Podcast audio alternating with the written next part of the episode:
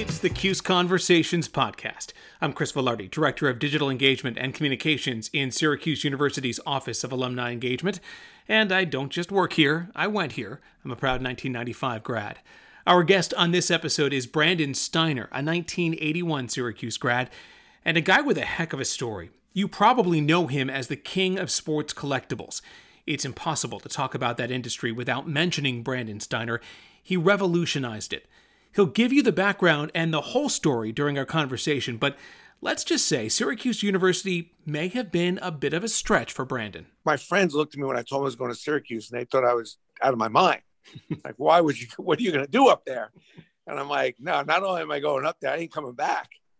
Forget about this kid. I'm not coming back to Brooklyn. To say Brandon Steiner is driven would be an understatement. To say he's a hard worker might be underselling it to say he got everything he possibly could out of his Syracuse University education and experience, well, that's exactly what he says he's done. When did Syracuse get on your radar as a place that you wanted to be?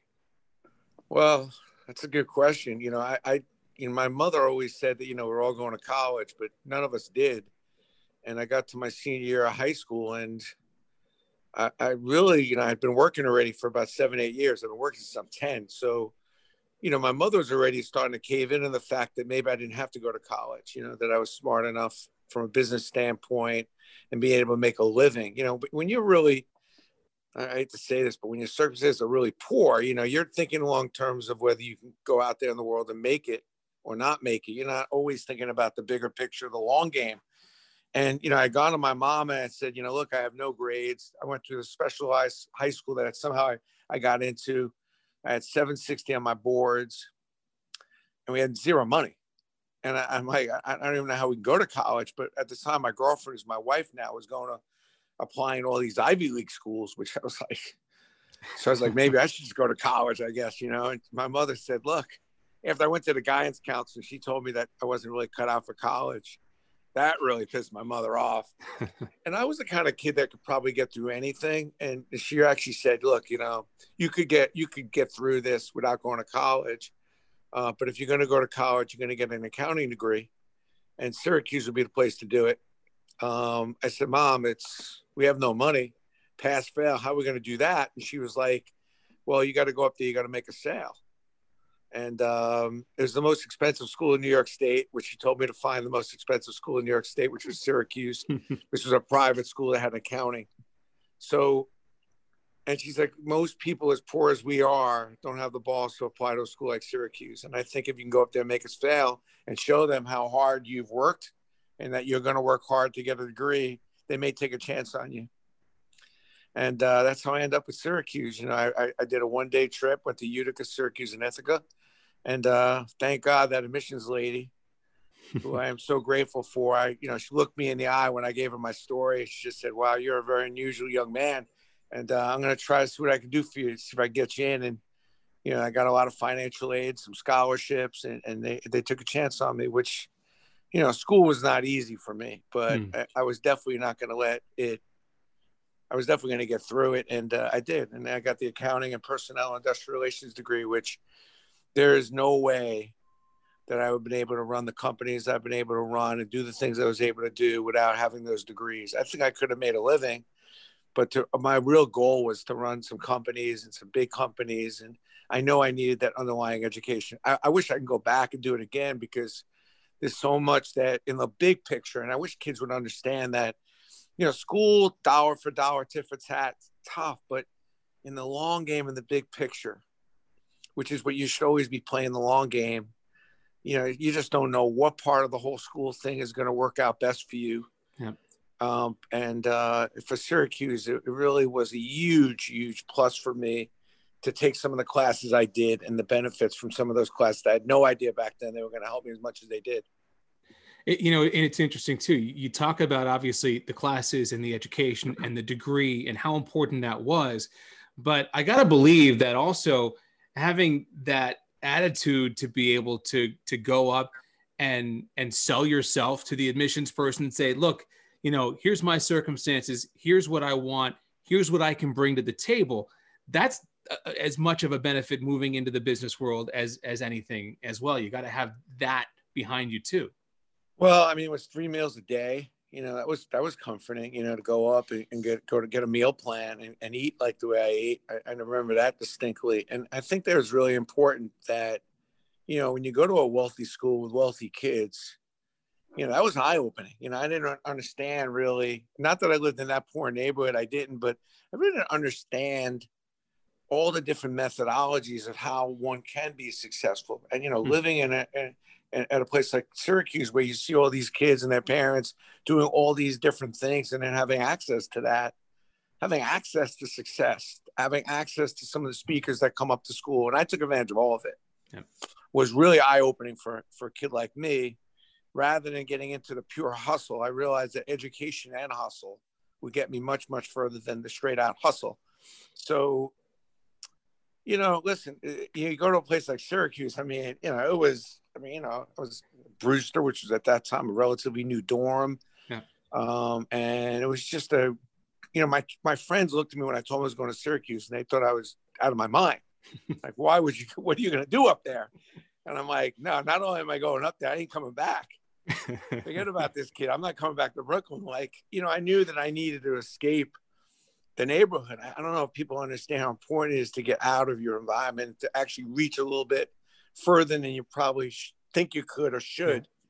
And that's what Syracuse was for me. It was like getting out of this. You know, all my friends went to local colleges. Most of them didn't go to college. I was the first one to graduate from my family in college, which is ironic because I was definitely the stupidest out of all of us. and uh, you know, I'm definitely the most successful person given the amount of talent I have that you're ever going to meet. But you know, it was for me, it was like getting out of that environment, just getting into a brand new environment that was far enough away from my house, and then really learning how to learn. Like I really, you know, I, I, I got into education in high school. So I went to a Passville high school that was totally experimental and taught you the importance of learning and the enjoyment of learning. But I went to college to really see how far you can go when you become teachable and when you want to learn. And I started seeing a bunch of subject matters that really hit a hot button for me. And they weren't all business. Yeah. You know, I was really close to maybe going to get a sociology degree. I was really interested in helping youth and helping kids and understanding how juvenile delinquency and how it can probably help kids in this world. So I think that's a key factor. Um, I was definitely into the consulting. I was heavily into cooking. Um, so you know, I cooked at many co- at many kitchens at Syracuse, and I did a lot of different things. I worked pretty much full time through college, which I, I, I laugh now as my kids didn't work a day in college, and they complain how they have no time. But you know, like I, I worked full time, and I had some fun. I mean, it was you know, school was fun too. A lot of options with Greek life and everything. But sure. Uh, so I, I, enjoy it. I try to take advantage. It's amazing when your back's against the wall. It's the only time when good things happen. I feel like every day at Syracuse, my back was against the wall to figure out the grades. Plus, I want to get my money's worth. You know, it's right. a fortune. I knew it was a lot. I wanted Greek life. I wanted to take advantage of speakers. I want to take advantage of the curriculum. you know, I was like nonstop. And, and there's something too, and this is something that I hear from so many alumni. There's something about being in an environment like Syracuse, and certainly a lot of the Newhouse people I talk to say this kind of thing, where you're surrounded by people who are driven, people who are smart, people who want to do well in life, and and it's hard not to be motivated by that. You want to, you know, you want to to be driven and, and kind of be right along there with them. I mean, you, you get motivated by the people who are around you. I think so. I mean, for me, the Syracuse was diversity, um, and I like that. I I wasn't just in a really hardcore business school where everybody around me was business. You know, I remember even my freshman year, there were a lot of kids in the art school. There were a lot of Newhouse kids. There were a lot of Stumpies, you know, from the art, you know, yeah. kids from the architectural school. Um, so you know that I really enjoyed. You know, really seeing kids that were driven that I never would have ever come in contact with about, you know, drawing all nighters, you know, with all kinds of different art projects or economics projects. I really enjoyed the diversity with the school, not only from a curriculum standpoint, but a lot of international students, kids from all over the place. I didn't want to go to a school with a whole bunch of Brooklynites. Um, and, you know, I, I really felt like there was a tremendous diversity of people that I met from all over the place. And that was really enjoyable to me because, you know, when you grow up in Brooklyn, you really don't think there's anything else going on outside of Brooklyn. Everybody's just a bunch of, you know, hicks and a bunch of just a bunch of idiots. There's nothing going on outside of Brooklyn. I mean, you know, it, and it is a large place and it is uh, an education itself to grow up in Brooklyn, but you never think of anything that would be any any of importance Right. outside of Brooklyn. It's your world. It's your, Yeah. you're in a bubble. You're in the Brooklyn bubble. Yeah, and, and and outside that world is you know there's nothing going on. So when you go up to Syracuse and you realize you know you're meeting international students, you meet meeting kids of all color. It was huge to me. I live, you know, listen. My freshman year, I lived with uh, uh, my roommate was gay. You know, back in '77, that was just not a common thing. My sophomore and junior year, I lived with a black uh, football player, which you know, white and black people didn't room together back then. Not that it was hostile that way, but it was definitely separated. You know, I live with a black person. I mean, you know, listen, I'm not. Who would have known that you know living with a black football player would have played such a profound effect on me getting in the sports business and learning a little bit about the mindset of somebody of color. You know, and then staying at a black person's house. You know, with his like eight, he had like eight or nine brothers and sisters, and you know all the stuff that goes on. It, and you know, let's you know, it was eye opening um, because my house was crazy. But, you know, his house was crazy.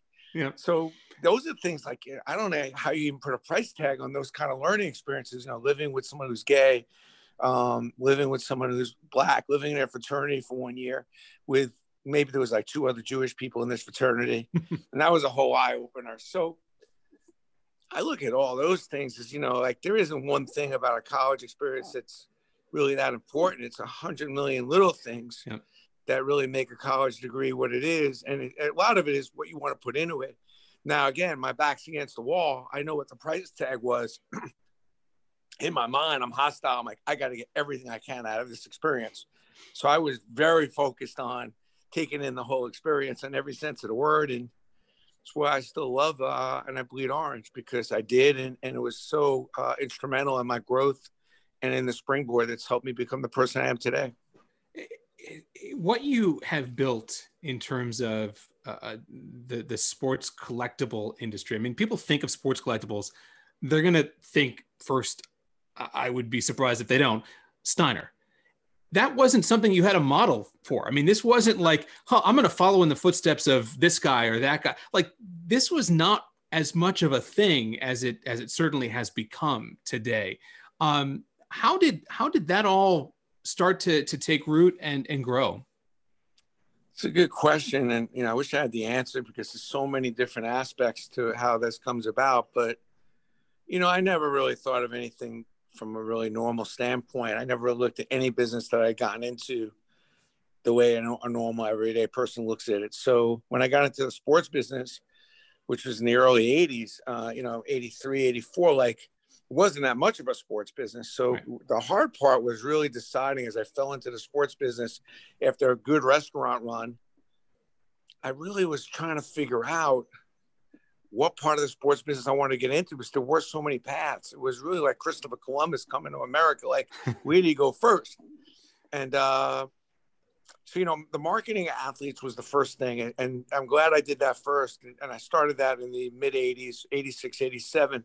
And I was just marketing players. Joe Morris was the running back at Syracuse. He was my roommate's running. My roommate was the fullback. So he kind of got me off and started. He just won the Super Bowl in 86. Yep.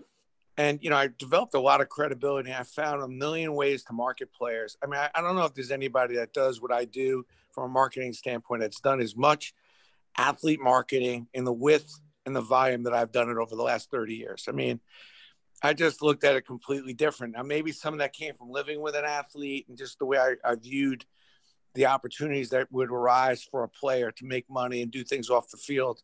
And then in the mid 90s, the collectible thing kind of fell on me that I was just really trying to expand the marketing opportunities. So I was just trying to think as a corporate marketing play. I wasn't thinking about building a Steiner collectible brand as much as I was enhancing opportunities for the athletes I was working with.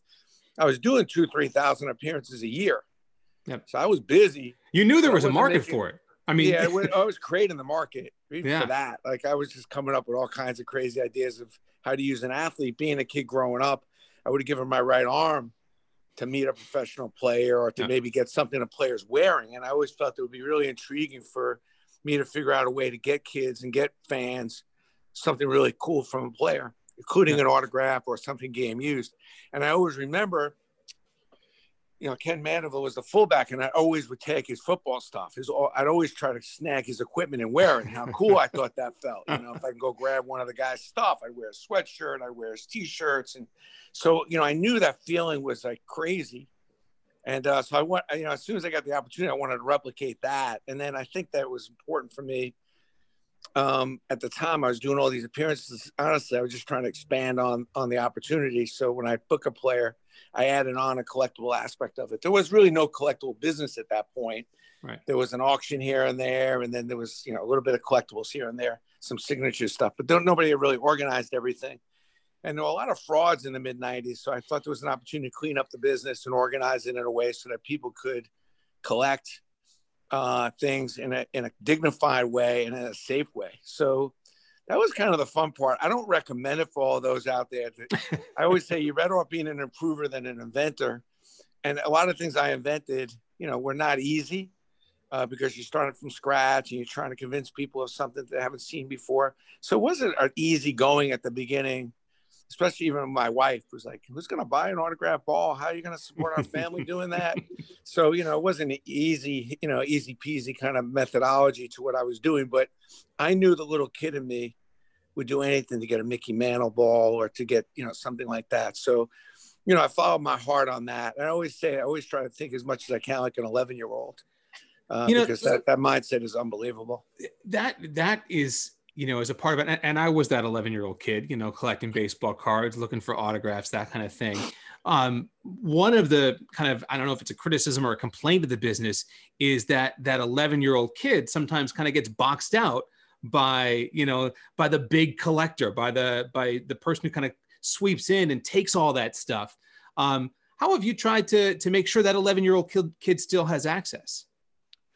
Well, you know, I, what I what I did, and to a lot of people's uh, dismay, really was trying to come up with a lot of different price points and a lot of different versions of collecting. So you know, selling the dirt, selling.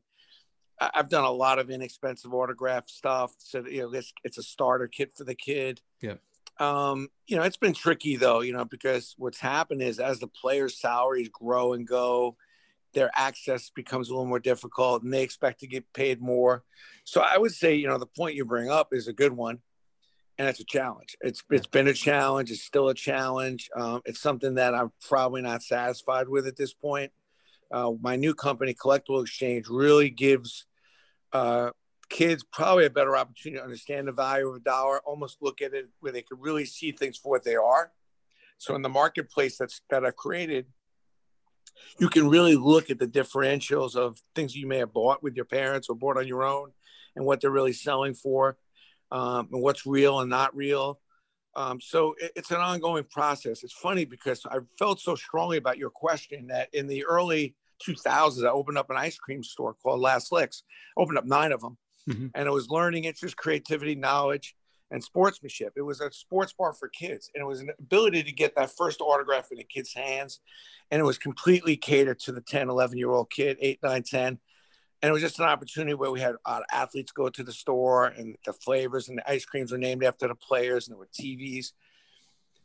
You know, it was very, very aggressive. Probably one of my best ideas that I didn't succeed at. You know, I'm not in that business anymore. I sold those off, but it was, you know, like every business is tough, and I couldn't run Steiner and this at the same time. Yeah but um, I love that business because I, I just think as a whole, I don't think we could spend enough time focusing on kids from every aspect, from business, education, social justice. I mean, I, I don't think we can go into enough neighborhoods and spend enough time doing as much as we can for younger kids to get them thinking the right way um, and giving them an opportunity to speak up and, and, and give them as much. I always say kids have rights so one of my goals with this new company, uh, Collectible Exchange, is to do more good, do a lot of children's charity, out, you know, outreach, do as much as I can, you know, locally and as much as I can for kids charities with some of the players I'm working with.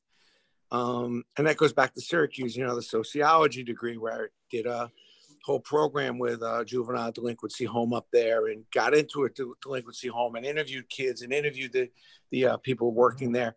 And it's, I, I just think like you have so many problems in this world, but a lot of them could be nailed right then and there with paying attention more to younger kids, uh, with education, nutrition, opportunity, um, you know, just getting them equal. You know, I, I, just feel so horrible that so many kids now came get an equal education when, they're young. So it's one of my goals and keeps me motivated to work because working is optional for me now. And I thought about retiring when I thought about opening this new company a year ago. One of the things was the ability to take the money I make and do more good and that's you know in talking with you in the past i know that that's something that's important to you and you know maybe that the a little bit older than the 10 11 12 year olds but but the college kids one of the things that that i know is important to you and your your ongoing connection with syracuse is the opportunity to come and speak to today's students um, what what type of messages are important for you when you when you do get a chance to speak with them well, first, I love going up, and uh, you know, I feel right at home when I go to Syracuse and speak. I go to many, even my first book, I probably went to 50 colleges to speak. So I'm pretty committed to getting into the classrooms and talking with kids, just because my story is probably realistic to them. Um, it's a, it's a story that I think they could absorb in and digest. But my main message to kids is don't wait. You know, don't wait. Like, you know, you need to go and work hard and not wait till you graduate, not wait till later on. I'm thinking you got more time. Like I always thought my time was, you know, I remember I, I was like 17 at the time. Like, damn, if I live to like 80, you know, I still got a little ways to go. I got, man, I got to get going. I can't waste any time. So I really try to impress upon them that they can be building their brand. They can be building up success, even though they may not see it you know there's a whole process that you can do even when you're in high school and college of networking and, and different things you could do i love what i see now in school as opposed to maybe 10 years ago i think the kids are just heads and shoulders over anything i've seen in the 20 years that i've been going up and speaking at schools hmm. um, the kids are much more aggressive they aren't as patient they're looking at you know, I talked to freshmen, they're already looking at all different types of opportunities, reaching out, meeting people. I'm very impressed now with the changeover, what I see with a lot of kids. Now, my one knock on it is maybe they get information and some of the answers to their questions they think they get too easily, and therefore they think they know it. But there's one thing is, you know, it's one thing to know what to do, is another thing how to do it. Yeah. so a lot of them now know how to do certain things, but they don't have the experience of how to do it and uh, but it's still a nice advantage. And uh, I, I, give the kids a lot of credit for being able to find information, get information quickly. And I really like the attitude. I, I think the entrepreneurship right now is, you know, we, you know, we opened up uh, 600,000 new businesses before the uh, virus, hmm. and we closed 750. You know, we need small business in this country, and a lot of that feeds off entrepreneurship I was a serial entrepreneur in high school and college, like you wouldn't believe. And I love what I see now in high schools and colleges kids that are 15, 16 opening up businesses, making money because you could do that in your basement, you could do that in your dorm room and still do your schoolwork, still, you know, carry on. So I think it's just incredibly important that we rebuild and kind of get back the entrepreneurship in this country. And I think with all the changes going on, as, as bad as things are right now, there is a golden opportunity for young ones to go and, and be a, a lot more entrepreneurial than they've ever been. And this country needs it. We must, must get more entrepreneurial, which that means we're getting better. We're growing. We're doing things better. We're doing things different. And, you know, my always question to all the kids when I go and speak to them is like, why are we here? You're only here for two reasons. One is to do whatever it is you're doing better than you did yesterday and to get better and to get smarter and to be better. And the other thing is to help others. Right. You know, that's kind of why that's, I mean, the only reason I think we're here is like help other people. You know, take your influence, take your power, take what you know, and figure out how you can help the next person, help your community. And then, you know, beat yesterday, man. Like, don't, don't just because you're smart and you got into college, okay, well, how can you beat that? Right. And then, you know, so I've always been a, you know, what else and beat yesterday kind of guy. Yeah, and, and and one of the, the things too is you know you're not shy about about sharing that, sharing your story, whether it's talking to students, whether it's in a book. I mean, you want others to kind of learn from from your successes and and from your mistakes along the way. I mean, that's kind of what it's all about. I try. I mean, you know, some of my stories are more compelling than others. Um, and I hope that the stories, some of them are so. I mean, I, what I love is when somebody comes to me and they say, "Brandy, I read your book," I gotta tell you, man, you know, this was that, nothing really that complicated. Because sometimes you read those sales and self-help books, inspiration books, and you're like, that was a good book, but I have no idea how I can put that in play. and one of the things I'm really proud about my three books is that there is nothing in those three books that the average normal human being can't put in play. Now you may not agree or disagree, but there's nothing like where you need a spreadsheet, a chart, a calculator, a, you know, all you need, it's a straight line particularly the first book because you know when I got out of school, I couldn't get a job, and I was I worked so hard. I was so bummed. And imagine the arrogance. I say to myself, you know, one day when I figure out how to get this job thing down, so I said I will figure it out. I'm going to write a book and explain to the kids how they can prepare themselves better in high school and college to get the job. So I really love my first book, The Business Playbook, because it really outlines what kids can really do simply yeah. to prepare themselves for that senior day when they graduate so that plenty of people are looking to hire them. And I think a lot of that stuff in that book still pertains today. And it, I just think back when I laugh, like, Brandon, you couldn't even find a job. You're already talking about writing a book about how, how others could do it. And it, it, frustrated me. And I got shingles my senior year. I was a nervous wreck. Uh, I, I, was a mess. And, you know, I just really didn't think I was going to make it. And I was like, I don't know, maybe I'm going to end up being a sanitational engineer or something. It's crazy. And yeah, I mean, you know, it's but that's the thing is you get those bumps in the road and you know especially if you're a serial entrepreneur you figure out solutions i mean that's what it's all about it's about saying yeah. all right here's the challenge here's the here's the problem here's the solution and uh, and, yeah, you how, want to be how a, do you move that way you want to be a solution based business person and you know try to help people solve their problems and even goes back you know living with that football player who you know i saw many mm-hmm. problems on his side of it in his getting prepared for potentially playing professional or just going out in the real world. You know, I do as much work as I can with the Syracuse Athletics now. You know, Coach Boeheim is amazing. The guy is, uh, I love love him and love what he's created and done. And I love the fact that I'd be able to every now and then jump in and help a player, current or former, find their way, knowing a little bit about how it works and how frustrating it can be sometimes when a player doesn't quite get there, or even if he does get there, with the experience I have. And I've been able to work with Quentin Hillsman with the women's team a bunch. Um, love the women's team and, and also again, you know, mentoring some of the girls and trying to show them how to how sports and business kind of work side by side. So, you know, I love the commitment that Syracuse has to athletics and, and, and I love our facilities. I love going up there and, and working with some of the coaches and I love the opportunity where I can actually jump in a little bit with time to time with some of the coaches and players to give them a little more guidance. And that's really where the Falk School comes in handy. You know, I was uh, in the chair of that board and started that school with Michael Veley, and then David Falk stepped in and just took it to a whole nother level, which we're very grateful for his guidance. And you know, it gives me a little more of a platform even to jump into, particularly with the athletes, to show them uh, in some of our curriculum at the Falk School with the sports management program, how we can help some of the athletes and how we can actually give you some more guidance on the business part of sports as they're killing themselves to hopefully make it to the pros one day.